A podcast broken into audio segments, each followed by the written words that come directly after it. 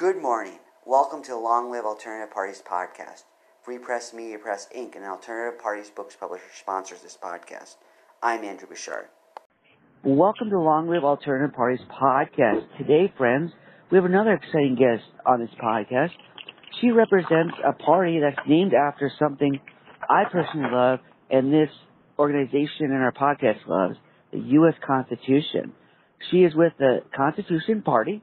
Her name is Cassie Easley and she's running for office and she will tell us specifically what office she is running for in a moment. So welcome to the podcast, Cassie. Hi, thank you. Cassie, we thank you as well. So kindly tell us what office you're running for. Um, I am running for U.S. Congress in Congressional District 2 in Utah. All right. Would you please give us an introduction to yourself, a brief biographical sketch? Um, well, um, I am with the Constitution Party. Um, I've been with the party since 2014, and as things have been changing in the country, um, I've gravitated more towards um, the Constitution Party because of the other parties didn't stand for what I stood for anymore. Um, I was widowed in 2022. My husband had cancer for five years, and I was trying to figure out what to do with my life. So I figured it was time for me to run and try to make a difference. Um, I'm a wife, or I was a wife. I'm a mother, a grandmother. I'm currently a college student, and Wow. I yeah, and so um, I'm very much into a constitutional government. So that's why I decided to run, and I'm just a normal person. Um, my background is not in politics. It is mainly being a wife and a mother for most of my my life. Um, I've worked in restaurant management and um, I was a CNA, so some in the medical field. Oh, But my passion right now is really trying to see if we can't get this country back in order. So I also now currently hold a certificate for um, instructor for firearms for oh, constitutional carry, home defense, and um, concealed carry, so that um, people that want to be able to carry firearms in a legal manner are able to become more familiar with what they're doing and understand the laws behind it. So I'm a strong proponent of the Second Amendment because we need that to be able to protect ourselves, and the founders wanted to make sure that we could do that, not only from other people but from the government as well. So um, that's pretty much what I am and what I'm about. I'm just a normal person that's trying to make a difference in my little part of the world. sounds good. When we were scheduling the interview, you had me go to your website and then it told not only that you were in class, but it told specific classes. I haven't seen anything quite like that. So if you care to share what, it sounds like your class schedule is related to your interests is, so if you care to share, would you kindly tell us what you're majoring in? Uh, I'm majoring in political science and economics because Oh. um, anything that I've looked at as far as who we have in Congress, none of them are economists. Most of them are lawyers. And. I think that with the economy being the way that it is, that it's important to have someone that understands that. And so, though it's not where I would normally go, I felt that it was extremely important to get classes in economics so that I would understand the economy better and being the in Congress since they hold the purse we need somebody in there that actually understands how the economy works so that we aren't wasting the money that the taxpayers are paying. Sounds good. Sounds good. It sounds a, a direct link to what you're doing right now. It's awesome when your studies can coincide with that. Absolutely. I thought that that was important because if this is something that I'm going to do and be a good representative, I need to understand not only the political side of things, but the economic side of things so that I'm more well-rounded and can better serve the people that would be voting for me. All right. Would you please tell us what your platform is for this race in particular? What are some of the big issues that you're bringing to the table in this campaign? Um, my actual platform is the U.S. Constitution um, because that's what uh, that's what my job description is in Article One, Section Eight. So that's what my platform is: is that I will follow the Constitution above everything else. Um, my issues that I have um, would be the three main issues are all constitutionally related. Um, the Second Amendment, because Okay. the federal government is always trying to restrict our right to bear arms. Um, I mean, there's some bills on the table right now that hoping they're not going to pass um, extra taxes for people to be able to buy firearms. And what I have found just in general is that the only people that these laws affect are the people that want to own firearms legally. And if you're a criminal, you're not following the law anyway, so it really has no effect on you. It only has Sure. effect on on people that are doing what they're supposed to. And I think that it's wrong for the government to target us. And the Second Amendment says they can't. The other thing is the tax burden on the um, population in general.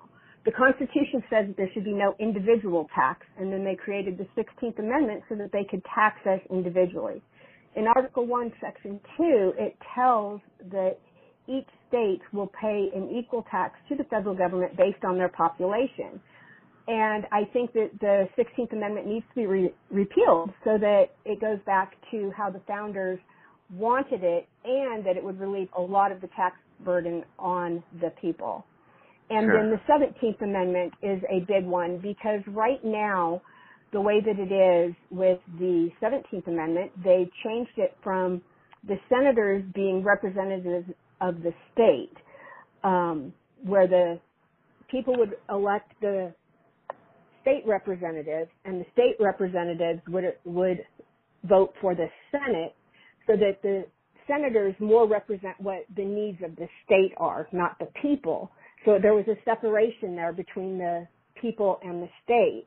And right now, as we elect them by the people, we essentially have created the two houses in the legislative branch to be elected by the people.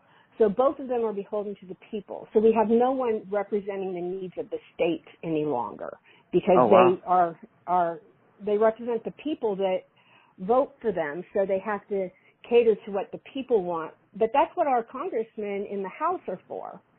And so now we've basically got two houses instead of a separate House of Representatives and a Senate. And they get to sit for six years. And if we don't like them, we can't re-elect them in two years like we can our congressmen. So if they were representing the state specifically, then those would be the things that they would be working on, not what the Congress and, and the House is working on. Okay. So I think that That- should also be repealed. Oh wow. So if So- if the Sixteenth Amendment is unconstitutional in your view, what types of taxes are constitutional? Um, well, what the founders originally um, said for the government to get their money was um, tariffs, which we've Okay. Eliminated a lot of those because of the um, oh, it used to be called NAFTA. They've changed the name of it, um, where um, we don't the North American Free Trade Act. So now we have a lot of free trade in Okay. in, in North America. So we aren't getting tariffs there. And oftentimes we're, we are reducing them and doing smaller tariffs to be able to get more trade, which more trade is good, but it doesn't help, um, give the government the money that they need to operate. But the other Sure. part is like the states can charge taxes and what they were supposed to do is the, let's say, um, New York or California versus Utah is a, is a good example because they've got um, a huge population compared to Utah.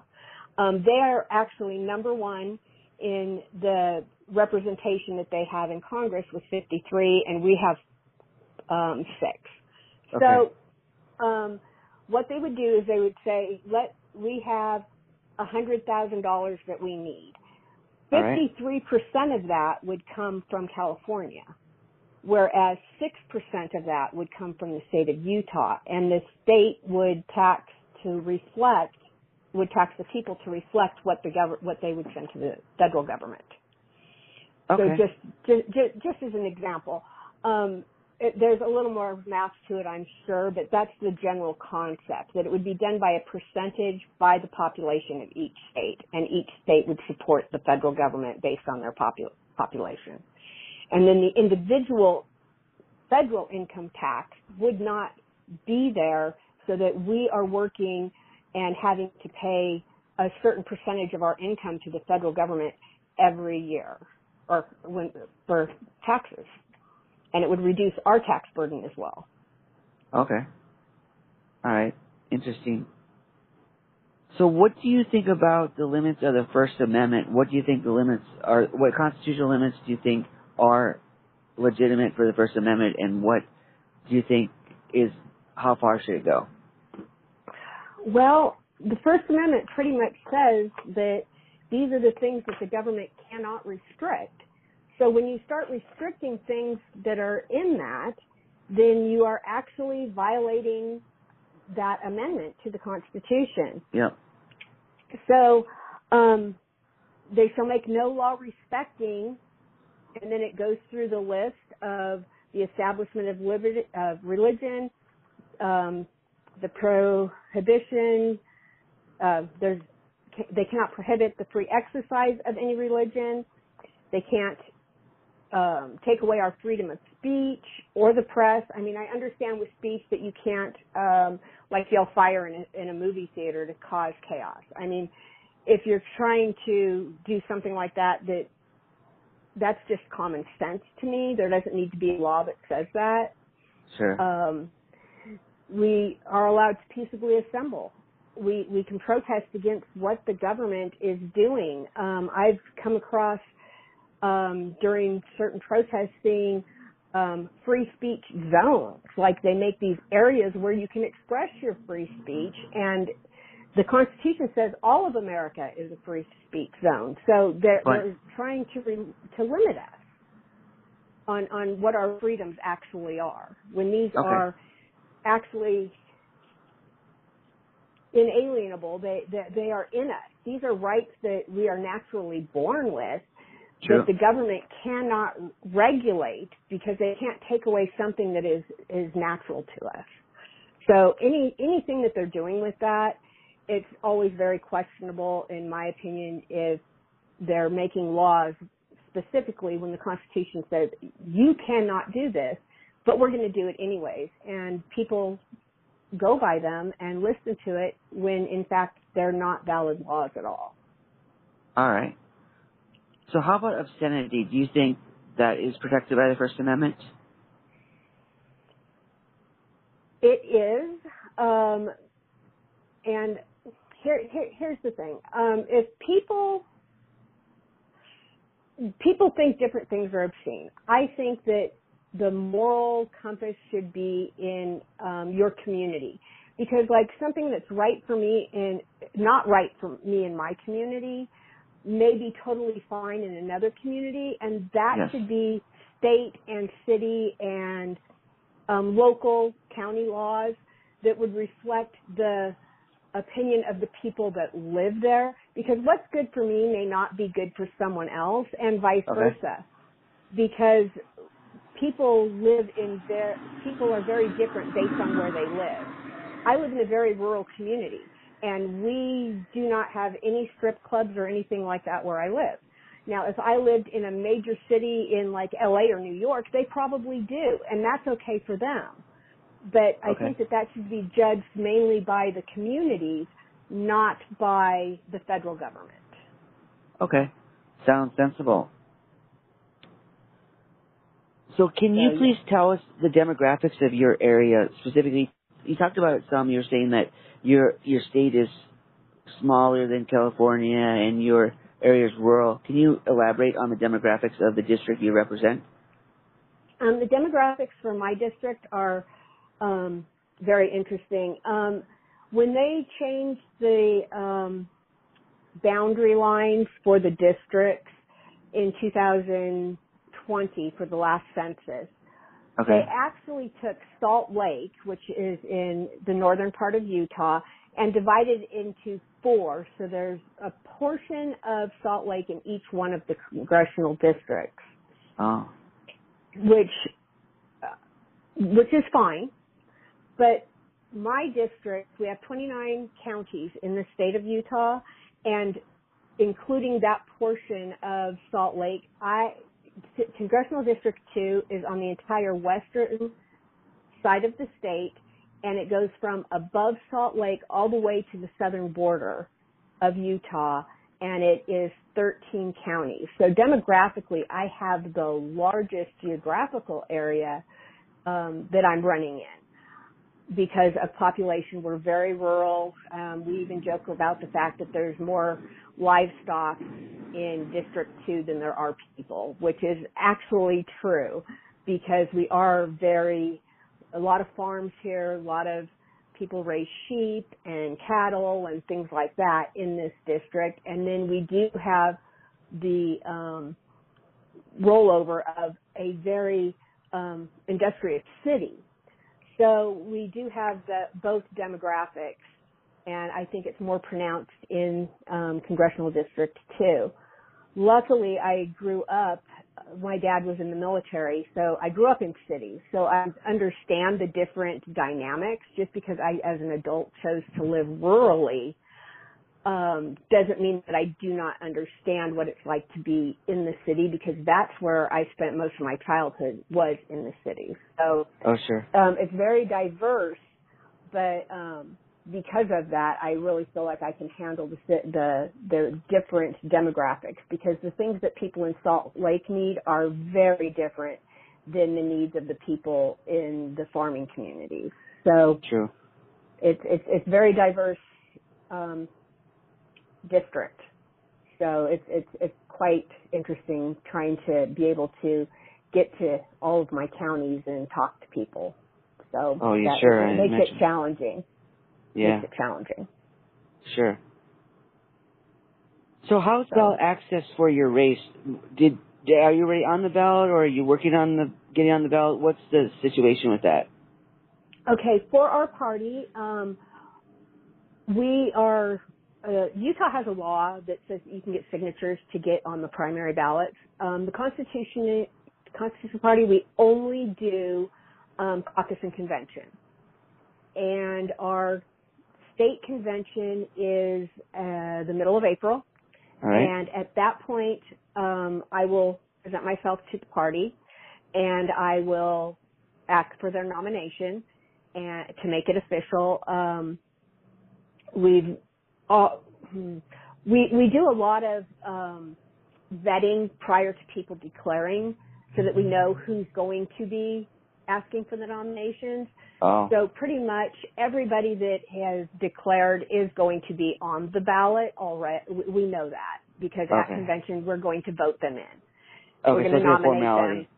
It's it's a formality for our party because um, I I am in the leadership of the party. I'm the first vice chair at the state level, and we vetted everybody that has declared to to get them to know what position they're looking for, and we try not to have more than one person running for the same position if they can run for another one in the same demographic of where they're located so that we can have more people on the ballot. And know what positions we're looking at. So we did that prior to January when we had to have our declarations done in Utah. We had to have them done by January 8th this year. And so everybody that declared, we're pretty much going to say yes and then do the formality and they will be on the November ballot. So I, I'm anticipating to be on the ballot in November, just going through the formality in, in April. Okay. And how many signatures is that required to get on the ballot? Um, for other parties, I'm not sure. I've never had to do that because Okay. we don't do the signatures. We they they passed a law that the other parties can do it, and we fought it in court as a party. And the Constitution Party can has stated that we will not allow signatures to be on the ballot for our party. Okay, so you So- pay a fee then in lieu of signatures? Okay. Yes, you go, you pay a fee, and you declare, and then you have to be confirmed at the um, convention, and you're on. Okay, sounds good. You mentioned vetting candidates. Are you looking? Are you looking for anything in particular? Are you looking for character or alliance with the party's values? What are you looking for when you're vetting? Um, both of those things. Um, they have to be people of, of, of, good character. They have to have integrity, um, and they do have to be a member of our party. So sure. to be a candidate for our party, and um, they can't have like um, we call it a member in good standing, which means that okay, you've been a member for at least a, an amount of time that we would be able to get to know who you are through your county um, leadership. Um, if you come in and say, "Oh, I'm I, I I'm going to declare I was a Republican yesterday, but I'm I'm declaring as a constitutionalist and changing my voter registration today," we would have a little bit of problem not knowing where they stand and if they actually have the same constitutional values that we are trying to uphold. So we're sure. very, very, very careful about who we actually want to run on our ticket. And if somebody comes in that no one's ever heard of and says, "Oh, I'm on the Constitution Party," and we look and he's registered as such, and we've never heard of them in any of the counties, that would be a, a red flag for us because we don't want people on our ticket that don't stand for the Constitution. Um, I know a lot of people believe in it, but the fact that um, anybody can say that, but we like to know that you actually have that commitment to what the party stands for, because we don't want pe- people infiltrating into the party that are actually, say, Democrats and have a totally different ideology than what we do, because they wouldn't fully represent what our party stands for. Okay, that makes sense. That makes sense. Would you sometimes people we interview don't want to talk about it, and sometimes they're okay with it. So if you don't want to talk about it, it's all right. Would you care to talk about your opponents and how you distinguish yourself from them? Um, in I can do a generality because like um, the Republican and the Democrat, they both have to go through a primary. So I'm not even sure who I'm actually running against right now, and we will, I won't oh, okay. know that till June. Okay. I do know that the current um, person that is representing us, um, there was a special election last year because um, our congressman that had been elected in 2022 resigned, and there was a special election last year. And um, I'm not, as a constituent, I am not happy with how she's representing our district. Not because she's my opponent, but because um, some of the things that the way that she's voting are not constitutional on some of these um, uh, bills that have come up. And I feel the same way about anyone that represents me. If they are not voting constitutionally, I feel like they're not actually doing what their job that they were hired to do. Because as, if we elect someone, we have hired them for the job to represent us. And so if they're not representing what my ideologies are, I tend to not agree with how they vote a lot of the time. Okay. So that's that that's that's where I'm at in that situation. Um, I don't think she's voting constitutionally, and I think that because of the Constitution, it states that this is what your job is, this is what you're representing, and if you're not, that you're not doing a good job. So so that's kind of where I'm at with her. But I mean, I, I don't know um, what she's going to be doing as far as um, if she's going to be the person I'm running against, if she's going to get the nomination from the party again and win the primary. So I'm just kind of waiting to see who I, who I'm going to be running against this year because it's always surprising in June. okay, it sounds like it's up for grabs. Yeah, absolutely. So you're mentioning people being align, aligning with the Constitution and voting constitutionally, what would you say is the best way to learn about the constitutional values? Is it reading the Constitution itself? Is it reading court cases? Is it reading political theorists? What do you think is the best way to learn about the Constitution?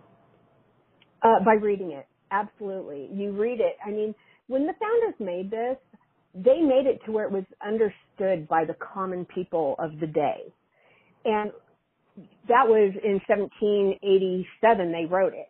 And they wanted the people of that time to be able to read it. And I feel like we're even more educated today, and it's not hard to understand. It's very simple. There's not a lot of pages to it.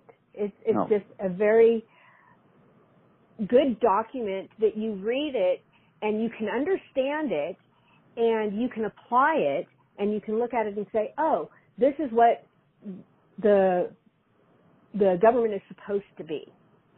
And you can look at it and you can see the things that are not in it that they are doing. And the Constitution, when it was written, it was um, that obviously there was a lot of controversy. We had the Federalists, the Anti-Federalists arguing back and forth about um, ratifying it.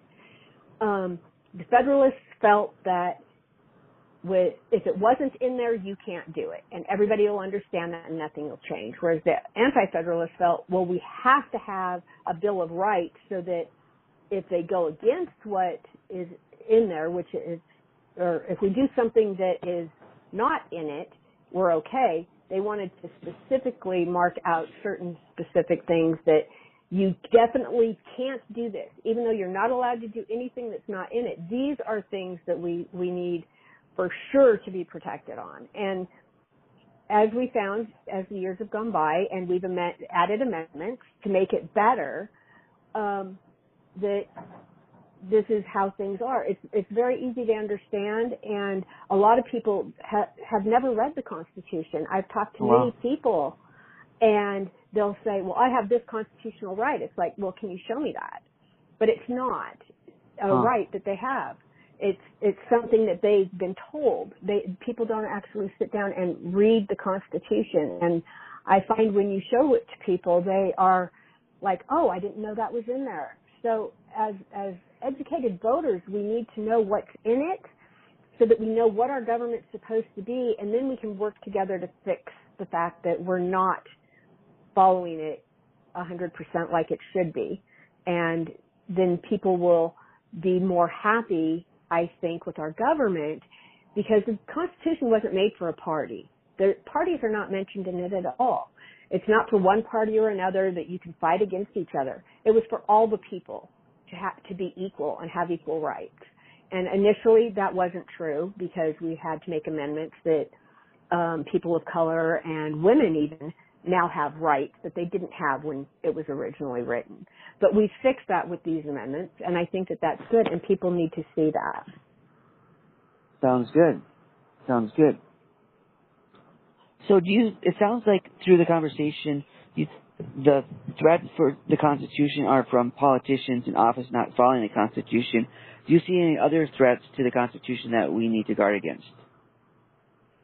Um, I have heard people mention an Article 5 convention, and I am totally against that because um, when we had the Articles of Confederation, they were going to a convention to amend or fix the Articles of Confederation. And when they did, they came up with an entirely new document, which was the Constitution of the United States.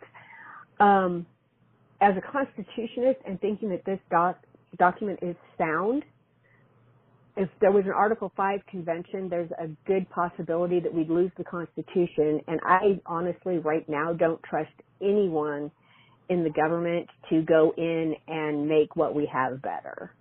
Oh, so sure, yeah. my my guess would be that it would be changed 100%, and we would lose what we we are trying to hold on to right now. yeah. So I think I think that's the biggest threat to the Constitution, besides the parties, because people are so polarized by party that they will have um, it's like cognitive dis- dissonance. So what they do is it's like you can tell them this is what the Constitution says, and it's like, well, yeah, but I still have to vote Republican, or yeah, but I still have to vote Democrat, even though they know that what the parties are doing is wrong. So they know what's right, but they can't wrap their brain around voting outside of one of those two parties. So I think that that's that's the other problem that we have. Yes, yes, I I agree with you. I if we had one, I haven't heard about those Article Five conventions before, so that's new to me.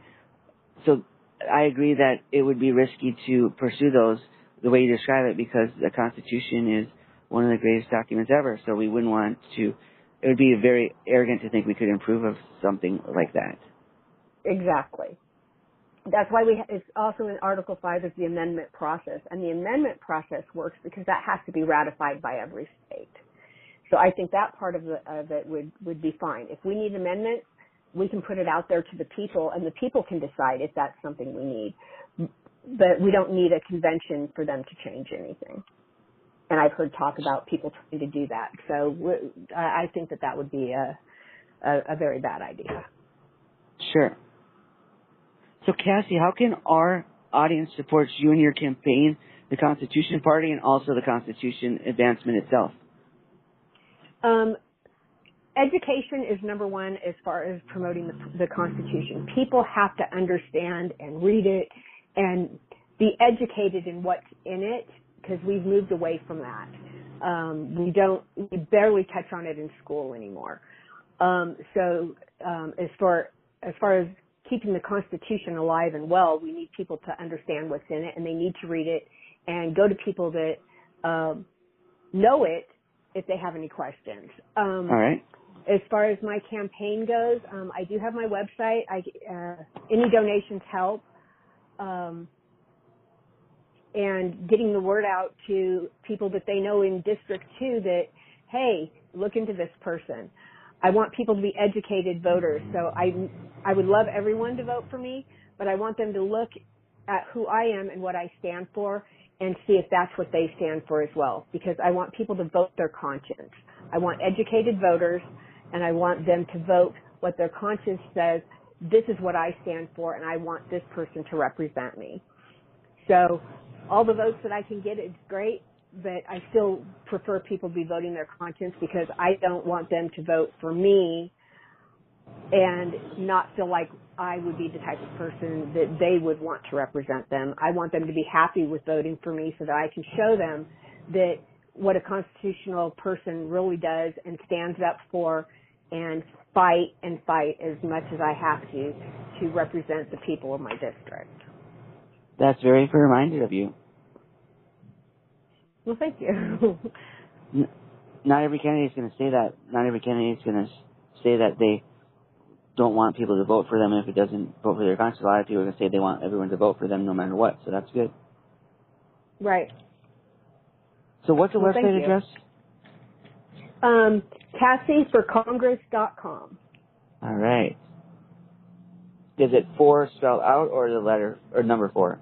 Um, the word F O R. All right, perfect. Cassie, we thank you for coming on the podcast today, taking time out of your campaign to talk about your campaign to our audience.